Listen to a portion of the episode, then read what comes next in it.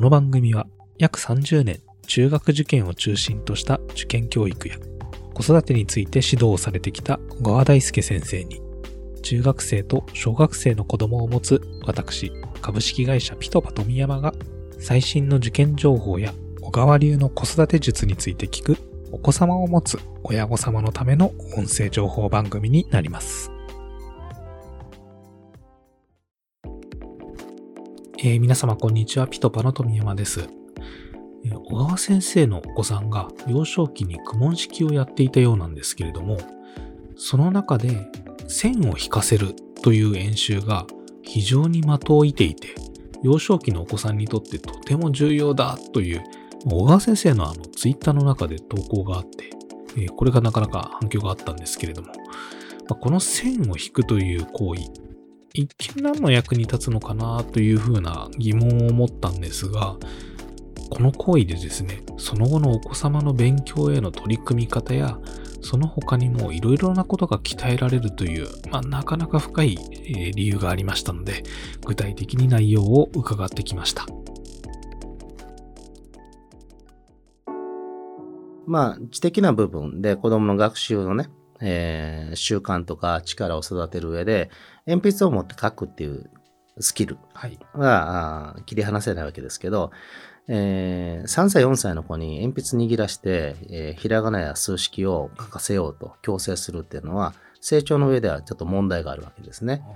うん。っていうのは子供たちちっちゃい子の手の指っていうのは鉛筆握るようになってないので、まだ。ああ、なるほど。はい。はい。そう柔軟にも動かないし、力の問題もあるし。えだから、それでいきなりドリルでガリガリ書かせるっていうのは、ちょっとナンセンスだなと。いうところで、えーまあ、慣れさせることもあって、うちの子3歳の時かなから、あクモンを一度始めてみて、実はちょっと教室のその先生のクモン式の捉え方が僕は納得いかなかったんで、はいすぐやめさせたんですけど、はいそれは何かというと、クモン式って褒めることに意味があるのに、先生えは。できたできないのチェックばっかりやって、ムスッとした顔でやってる先生だったんで、えあこの人は公式分かってないなと思って、うん、あの、あ、ダメだと思って、えー家にね、引き取って、あの、本部からプリントを送ってもらって、はいうちでちょっとの間だけ一緒にやってたんですよ。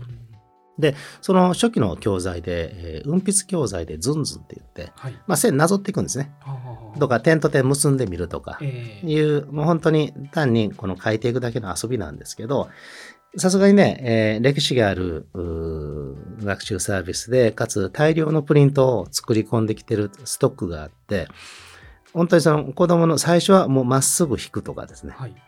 えー短めの線を引くところから始まって、徐々にこの長さが変わってきたり、で、少し曲線が出てきたり、ええ角が出てきたり、はい。で、こうぐるぐるとこう回させたりとか、この後のその手の動きの成長段階に応じて、こう慣れさせるような作りがよくできてたんですね。えまあ、雲意外に高いんで、別に、えー、雲式じゃなくてもいいんですえけど、ええうん。いきなり文字とか数字に入るんじゃなくて、まずはその直線、曲線はいといったものが無理なく書けるような手を育ててあげる。えそういった視点というのはとても大事だなと思うし、意外にね、その親御さんたちの相談乗ったらアドバイスしていても、その初期段階の、はい。こう、指を慣れさせてあげるというステップをすっ飛ばして、ええいきなり書かせようとしている方が多いんで、はそういう意味でもこの、ね、線で遊ぶっていう、えースタートが始まって、その先に文字とか数字の段階が来ますよというのは知っておいていいかなと思います。あとね、その線をまっすぐ引けるようになるってすごく大事で、子供の場合。え線をまっすぐ引くには、えー始めるスタート点とで終着点を見て、見比べてえ、はい。その両方イメージをこう書いてない。紙の上に別に線が引かれてるわけじゃないけど、点と点の間の線を自分でイメージして、それをなぞるようにして書くわけですよね。はいで、これって図形感覚にものすごくつながる話で、ええうん。かつ、あの、あ頭の中のイメージ力も使っているので、はい。この線遊びっていうのは幼少期大事にしてあげるといいと思いますね。あなるほど。運筆教材っていうのは、まあ、運ぶ筆という書いての運筆教材っていうところで、まあこのあたりを見てという。そうですね。ええで、文字を書くって非常に曲線が多いので、はい。その指先を使うんですけど、そこ、えー線遊びのとこ段階をね、あんまり十分にせずにいきなりやるとええ、子供、鉛筆がうまく動かないんで、握り持ちの癖がつくんですね。なんか小学校に入って鉛筆をきれいに持ててない子って逆に無理して早いうちから書かされてる子が多かったりするので、ここ要注意ですね。確かにそういった面もありそうですね。はい。えーいかがだったでしょうか？線を書くという行為、幼少期ですね。まだ手が鉛筆で文字を書くという準備ができていない時に、こう、いきなりドリルですとか、問題をやらせても身につかないということで、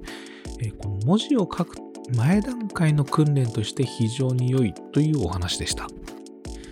直線や曲線をなぞるという、まあ一見ですね、できて当たり前なような感じがする行為なんですけれども、実は書き慣れていないその小さなお子さんの手ですとなかなか難しいっていうことだったんですね。まあ、リスナーの皆様もちょっとやってみるとわかるかなと思うんですが、利き手ではない手、僕の場合とかですと、えー右利きなので左手になるんですが、この左手で文字を書いたりすると、どんなにまあ頑張っても、利き手、右手ほどは綺麗に書けないかなと思います。また、この左手でまっすぐな線を引いたり、円を描く、丸い円を描くっていうのも案外難しかったりするのが実感できるかなというふうに思います。この幼少期のお子様の手っていうのはまさにその利き手ではない方の手と同じ状態ですので、確かに問題を解くとかっていうそういう状態ではないような気はしますね。この、え練習ですね、幼少期のその時間があるとき、え時間をかけてこのあたり練習するっていうのは、確かにその後の勉強をスタートする段階で相当な差が生まれるような気がします。スポーツとかで言うと、普段走り込みをしている人としていない人が、例えばサッカーとかテニスとかバスケットとか、こう走るようなスポーツを始めた時にですね、どっちの方がどのくらいできるようになるのかっていうのは簡単に想像できるかなと思いますが、